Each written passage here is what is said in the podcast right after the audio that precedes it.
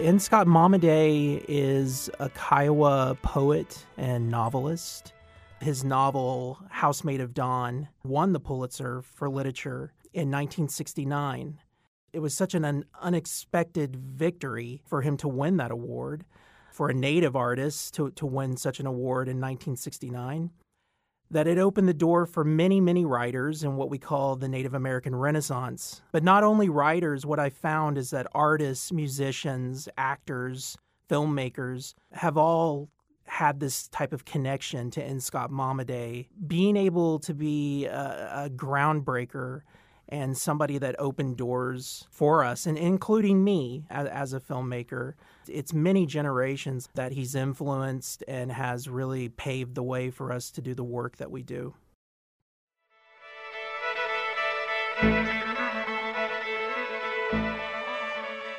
That's filmmaker Jeffrey Palmer talking about Kiowa writer and painter N. Scott Momaday. He's the subject of Jeff's first feature length documentary, N. Scott Momaday, Words from a Bear, which premiered at the Sundance Film Festival and can be seen on the PBS series American Masters.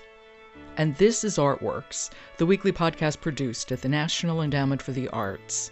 I'm Josephine Reed. 2007 National Medal of Arts recipient N. Scott Momaday celebrates Native American culture, art, and oral tradition in all of his work. A member of the Kiowa Nation, he's a novelist, essayist, poet, playwright, painter, photographer, storyteller, and professor of English. He's also one of the most captivating speakers I have ever heard. Scott Momaday was born in Oklahoma in 1934.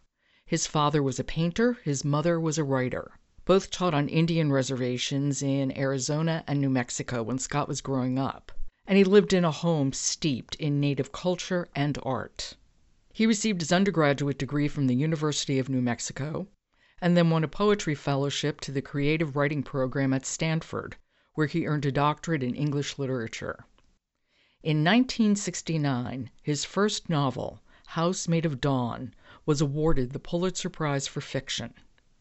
And 50 years later, he remains the only Native author to be so honored. As you heard, Scott Momaday's influence on Native artists and on anyone interested in American culture has been profound. Like N. Scott Momaday, filmmaker Jeffrey Palmer is Kiowa and was born in Oklahoma. His short films have been screened at the Sundance Film Festival, Hot Docs, the Seattle International Film Festival, and many others around the world. And he teaches media arts at Cornell University. Still, Jeffrey Palmer couldn't believe his luck when American Masters reached out to him about making a film about N. Scott Momaday. When American Masters really came to me and and asked if this was a film that I wanted to do, and of course I said, oh you know, yes. you know? Seriously, they they came to you and said, "Would you like to do a film about N. Scott Momaday?" They did. It was really serendipity because my first short film that got into the Sundance Film Festival, Shirley Sneve, who's the executive director of Vision Maker Media, which is a diversity strand for PBS for Native people. Yeah, and she's been a guest on this podcast. Yes. She was there at that Sundance in 2015, and so was Michael Kantor of American Masters. And they sat down and said, We got to make a film about a Native subject. Who's it going to be? And she said, "Well, it has to be N. Scott Momaday." And he agreed. He had he knew who Scott was, and in fact did a play um, using Scott's poetry when he was um, here at Cornell University. And so they started looking for filmmakers. And at that time, my film had just come out, and Shirley said, "Well, Jeff Palmer's Kiowa," and I just saw his film. I loved the film and it kind of went from there. And the next thing I know, a few months later, is I got a call. And it was a major life changing moment that I just said, yes, absolutely. And really, the, the first time I walked in the door in New Mexico, I took my father with me because I know that they had a relationship throughout the years. We sat down with Scott and I went through the ideas that were going through my head, and he went through the ideas that were going through his head. And they matched up perfectly, as you can imagine, because of our, our own trajectory in our lives. And it just was supposed to happen. Was he somebody that you always wanted to create a documentary about? Had you known him earlier and yeah. you were just percolating with this idea? Sure. We're both Kiowa, and Scott actually, where he spent some of his time growing up in Oklahoma on a homestead, was really just a few miles away from where I grew up. So we shared a lot of things, and I had met him once at a Fourth of July powwow in Carnegie, Oklahoma. My father introduced me to him, and he's this rather large, six-four man with a, a very deep voice, and you know, put his hand out to shake my hand, and it was you know the size of a pitcher's mitt, and um, and so I put my little hand in his, and instantly, I think it was a cathartic moment for me that we as Kiowa people can do great things. And he had that essence about him. He was different in that way. And it showed what the possibilities were, the inspiring things that we could do. And from there on out, I, I, I was always interested in, in Scott Momaday and always felt that maybe in writing or in the work that I did, that he would be there as an influence. I had no idea, though, that I would be walking into his house 30 plus years later asking him to do a film. But if there was a film that was made for me, this was it. well, let's just have a moment of true and deep and solid appreciation for N. Scott Momaday's voice, which is one of the best voices I've ever heard in my life. He could talk to me for the rest of my life, and I would be very happy. Absolutely. It's so beautiful. It's so resonant and rich and powerful. Yeah. And, you know, it's important to storytelling. You know, one of the things that in Kiowa tradition, we we have a mode of speaking and the language actually changes in this mode too. It's called storytelling mode and you actually take on and embody that type of uh, storytelling and your voice changes and and it's it's performance. And I think Scott from his own experiences with grandparents Kiowa grandparents and certainly his father would have evoked that type of performance and I think that that comes out. But but there's obviously things going on there that most of us don't have, you know, in terms of being able to have the richness and control of the language and tone of voice. And the only person that I can think of that is close is James Earl Jones, and he's in the film, but it's an amazing thing that that really can put you into a trance, which I think storytellers are supposed to do. I found a way to deal with the deadly boredom of swimming laps. I compose epitaphs as I swim. I have two lap epitaphs, four lap epitaphs, six laps. And uh, so I have included a couple of them in this, uh, in this collection. And I would like to share them with you, just, a, just two or three. Here is one called The Death of Beauty. It's a two-lapper. And you must bear in mind that I compose these without benefit of paper and pencil and while completely wet. Okay. The Death of Beauty. She died a beauty of repute, her other virtues in dispute. What you wanted to convey about him, it clearly wasn't a, a journalistic appraisal you had a particular perspective, a story that you wanted to take us along on. What was that story? I think that when you think about Kiowa people's lives and, and trying to understand them, I tried to divide these things into transcending time in some way. I think with native people, especially with native storytelling, it's not a linear process. It's it's more of this circular process things in cycles. And so the ancient always has to be involved in our lives in some way. And so that was really kind of the fundamental basis of this was like I wanted to let people know who Kiowa people were and who they are. And I had to do that by going back in time to the ancient and bringing these early oral narratives, um, origin stories We don't know how old they are, but but they're hundreds or maybe thousands of years old.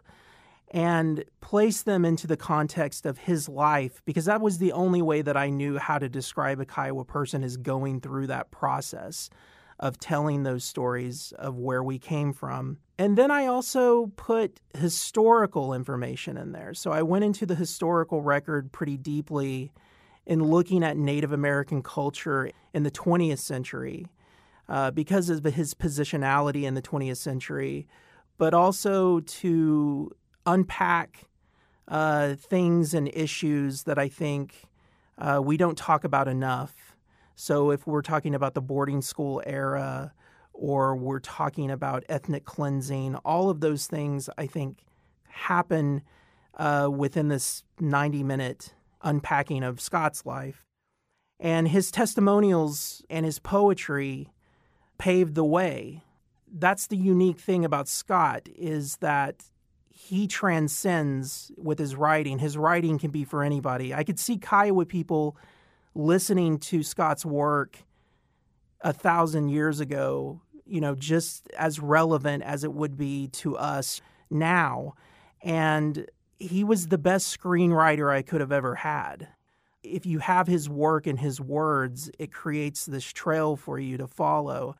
And I think that putting those pieces together and making it all function was that was the mission. And to do it in 90 minutes, you know, and really it was 84 minutes, but I think we were successful in kind of packing all of that in. And so that's how biography, I think, for, for a Kiowa should be, um, is adding all of those elements in there and not just looking at someone's personal story. That's one of my notes that the Kiowa religion, history, uh, story, community forms the spine of the film, I thought. Mm-hmm. It does. And then everything em- emanates from that. Right. And that's and that's important too is that although we're reaching a Kiowa audience, I think that everybody can find something within this. It truly is an American story. Um, and part of the American dream. And I always say that. I, I think of Scott as being an American original. And his story can relate to a lot of people in a lot of different ways. And it reaches out beyond the space of just understanding who Kiowa people are. It's it's really a story about who we are as American people and um, the struggles that we face and the things that have happened that sometimes are not good. Those things are, I think, important for us to discuss. And that's really what the you know the film is about is creating discourse between us to to listen to each other. You use animation when Scott is reading poems or when we're hearing some origin stories, and some of them almost look like CGI. Can you tell me what you did and, and why you did it? And it was really very striking. Yeah. So when you when you when I was thinking about the ancient, I thought, how am I going to do this? You know, am I going to do it through live action? There had to be some type of aesthetic there that could work. And I started thinking about the magical realism of it, that even though these stories do have myth involved in them, we also think of those things as being real to us. They're they're they're very real to us, and and and in some cases are historical to us as as people. And so the idea then was to say, how do we place the landscape into the shot and have these things happening at the same time so that we do get the sense of what might have really happened?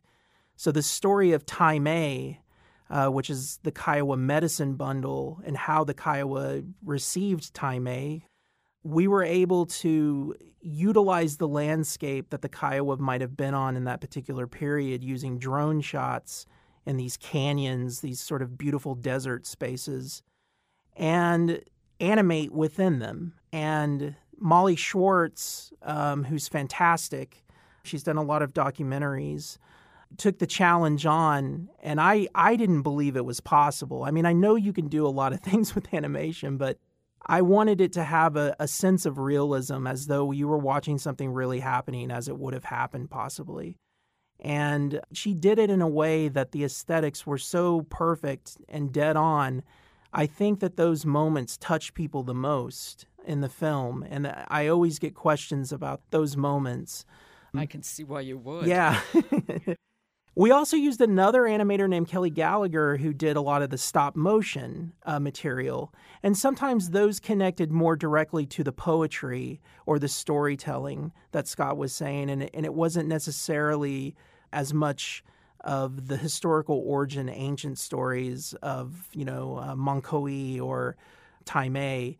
But the Seven Sisters, I thought she did fantastic. It's the opening animation, and it's just this beautiful cutout stop motion that I think for me, I wanted children to relate to this film as well, not just you know adults but but younger people to be able to say wow this is this is so exciting and so dramatic and and the colors were so beautiful they're so beautiful yeah can you walk me through some of the other decision making processes, like bringing in outside voices? And you had quite a few, some of whom were very, very well known. Mm-hmm. The decision to add them and why, and, you know, and also how much to bring in. And obviously, he's done so much and you want to say so much, but at the same time, you want to give the film room to breathe. Mm-hmm. And I'm just curious how you juggle all that. Yeah. It was difficult. I think that the voices, there's always a push in documentaries to bring in voices that people can relate to, and sometimes those are celebrities. And I think that Scott is an artist artist. He's more recognized by the artist community, I think, than than the public community. So he knew so many people. I mean, there were people we could not get into the film that I wish we could have just a multitude of very, very important people. And Robert Redford was really the key for us, I think, in a lot of ways. Because of his long term relationship with Scott, in the DVD, there's a huge amount of material that didn't necessarily make the cut because they weren't relevant to how we were telling this narrative. Oh, yeah. well, I'm putting that on my Christmas yeah. list. It's like a 40 minute extra of them talking. And there's so much history, not only between Robert and Native people and the way that he's helped Native people over the years, but between the two of them, they've just been architects in a lot of ways. He, he was a, an important key. But Bo and Jeff Bridges, I think, were keys too because we wanted to really look at the breadth of work that Scott has done. And not many people know that he had written screenplays um, for theater and for movies and worked with, with Jeff and, and Bo on one movie in particular that was, I think, at first something that was done on the stage and then was turned into a screenwriting uh, thing for Scott. And uh, that was The Moon in Two Windows. And so that was one of the choices I made there to show his breadth of, of work. And then we also wanted to have Native people, obviously, talking about his work. And the person that was really fundamental for me was Joy Harjo. She wasn't the U.S. Poet Laureate at that point. But she is now. She is now, and which is fantastic and uh, well deserved. But she represents, I think, one of those poets that came early in the Native American Renaissance that was heavily influenced by Scott, and somebody that he opened the door for, I think, and and that she respected his work, and you see now the fruition of that and what's what's happening in her life. And I think she attributes a lot of that to N. Scott Momaday for the opportunity or the chance. I think what she says in the film is that to win the Pulitzer is astounding. And and she says it's still astounding. And it is. And for her to win, you know, or to be selected as the US Poet Laureate is astounding too. And it just shows that we're moving in the right directions, but there's still a lot of work to be done. How long did you shoot? total production time, I think, was about two years. Wow. Yeah. And how long did you shoot with Scott? He could only do hour interviews at a time because of his health and his age. So we spread out the interviews. We did six or seven interviews over that two year period. And it, and it was all of that two years. How long did it take you to edit? About a year. Okay. How long was the first cut? I'm always curious about that probably three and a half hours. I would have to ask Nancy Novak about that, but I would assume that we were we were deep in the weeds, and we it's had. hard not to be. Come on. yeah, I mean, there was so much. The great thing about this project is that, from an archival standpoint, we've got hours and hours of material of Scott doing readings and recording studios and and uh, interview footage and hours of stuff that nobody's ever heard. Even the winning of the Pulitzer was fantastic because it turns out that a receptionist at Harper and Row secretly entered House Made of Dawn uh, into this competition. And when it won the award, when it won the Pulitzer, everybody was taken by surprise, including Scott. And I think in the New York Times article, Harper and Row didn't even know Scott was one of their writers. so, oh my god! I mean, it would it couldn't have been more fairy tale than the way that it happened. I have to ask you, what was it like spending as much time as you did with N. Scott Momaday? It was life changing. I think that one of the things that I've learned in this process is how to be a better artist from what what he's taught me, but also understanding how to wield this type of knowledge and to be able to do it in a way that again I think affects a large audience, a, a way to bring in people into the conversation, and that it's not just being specific about who you are and talking about your culture. And I think Scott did it better than anybody. I think that that's one of the reasons why he won the Pulitzer was because he was able or had the ability to open the doors to so many people to peer in and get an understanding of, of Native people's lives. And being with him and all that time, I, I understand it now. I, I understand more about how he's able to do that and how he can essentially meld himself to any situation and be able to talk about things uh, with the breadth of knowledge that he has. But he still understands what being a Kiowa is. And I think in the film, you know, he says, I'm a Kiowa and I identify myself as being Kiowa. And so the question of that is how do you do that? How do you how do you juggle all of these different ways of being able to tell these stories and be able to define yourself? And I think that that's something that I'm still trying to learn in my own life, but I got a great deal of understanding from him and being around him of how to do that and be able to do it effectively that people listen and I think that that's why the film affects so many people when they watch it and they come up to me. And I have people from all different places and uh, of all different backgrounds that come up to me and they say, you know what, that really affected me. And I think a lot of that comes from just learning how to do that from Scott and, and looking at his work and just being with him. What brought you into filmmaking to begin with? What drew you to this, Jeff?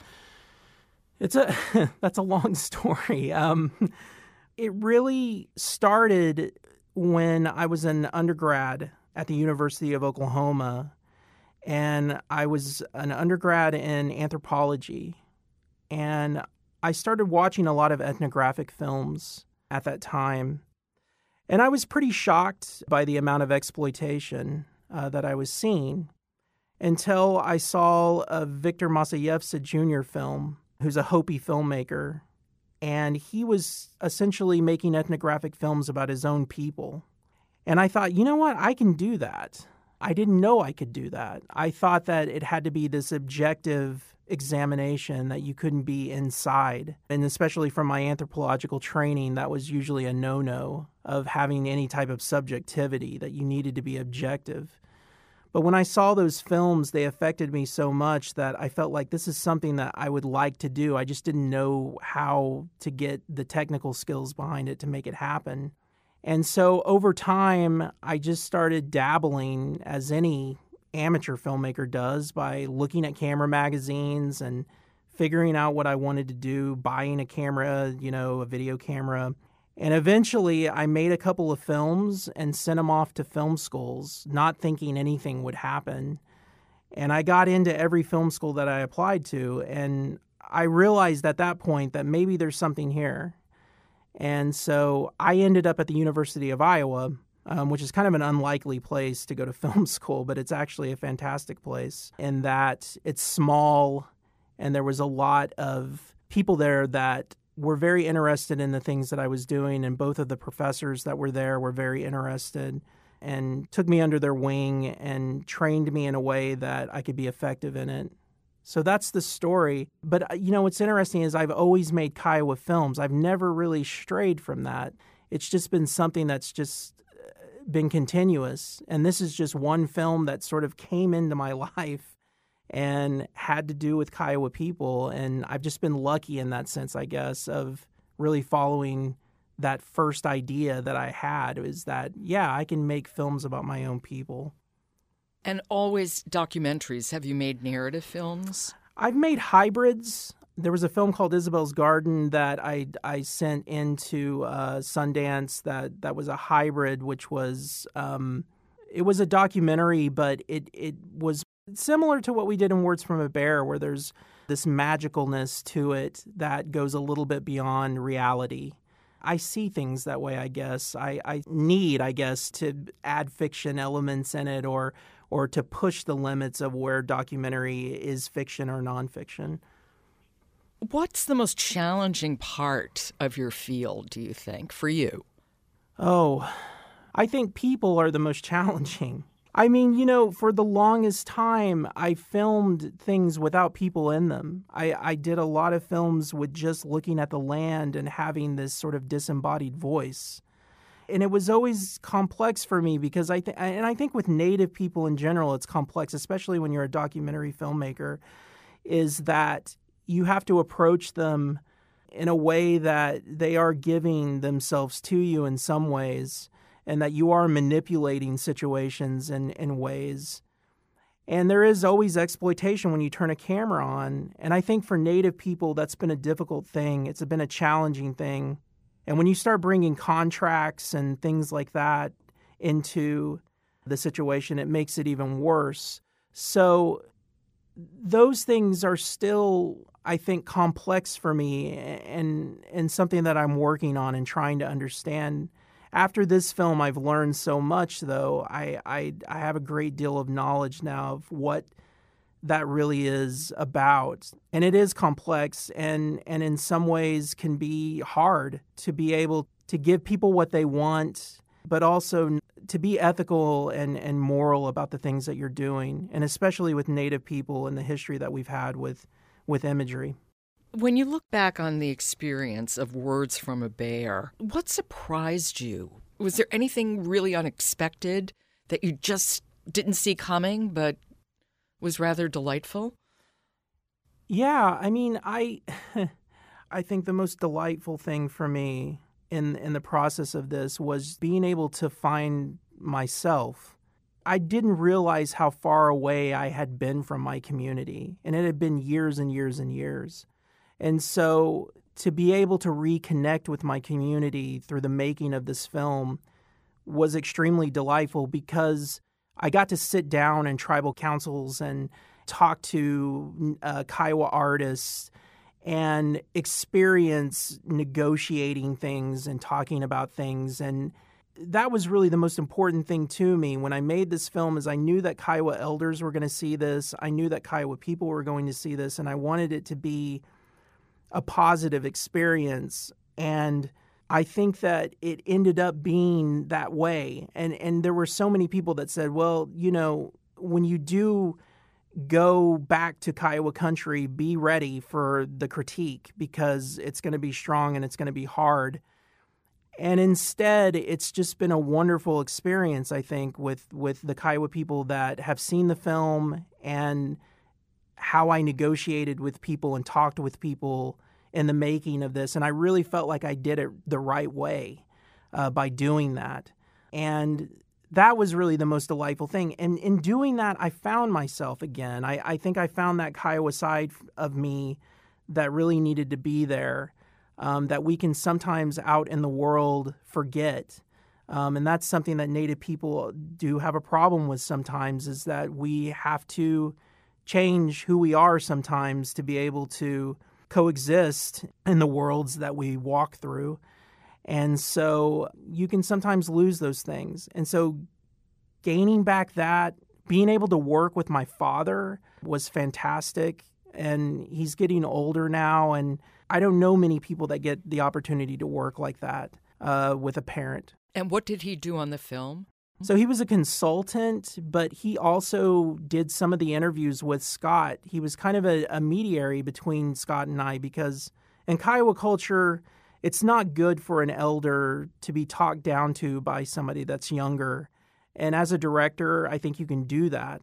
So I had my father there, who is almost Scott's contemporary, and their friends to be able to give questions to my father and my father to talk with them and the conversations were fantastic where you know where they would be much tighter if i was asking the questions and i think it, it, would be a totally different atmosphere. So he was integral. And then we also did a full interview with dad um, because he has so much knowledge uh, about kiowa language and kiowa history. So those things were, were fantastic and delightful. And finally tell me why did you title the film words from a bear so Scott is a bear. He can turn into a bear. He says he turns into a bear on occasion, and he does. I've seen it. He can be very overwhelming, and uh, and can get angry. And he has a book that's called "A Man Made of Words," and the word, words themselves, are the most important thing in human evolution. I think that Scott believes in. Scott said, uh, "It's when we had the word that we became human."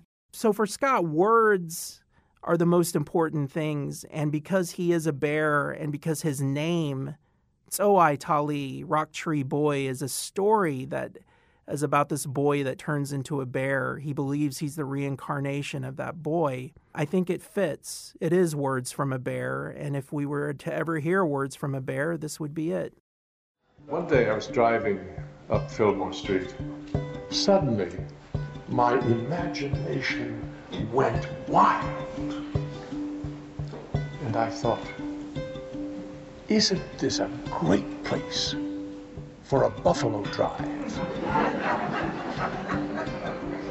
and I imagined that one morning, one morning, the good people of San Francisco should be awakened by a clamor outside. They come out look down the peninsula there's a huge cloud of dust.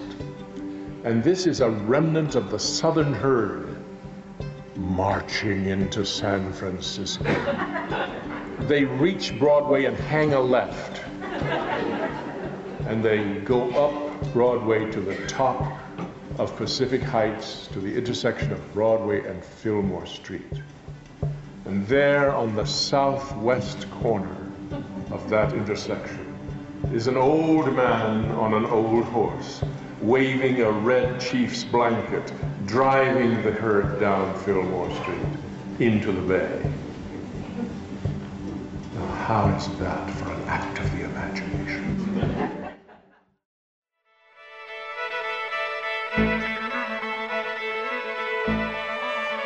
I was speaking with filmmaker Jeffrey Palmer about his documentary, N. Scott Momaday, Words from a Bear. Words from a Bear can be seen on the PBS series American Masters. You can go to AmericanMasters.org for more information. You've been listening to Artworks, produced at the National Endowment for the Arts. You can subscribe to Artworks wherever you get your podcasts, so please do. And leave us a rating on Apple because it helps people to find us. For the National Endowment for the Arts, I'm Josephine Reed. Thanks for listening.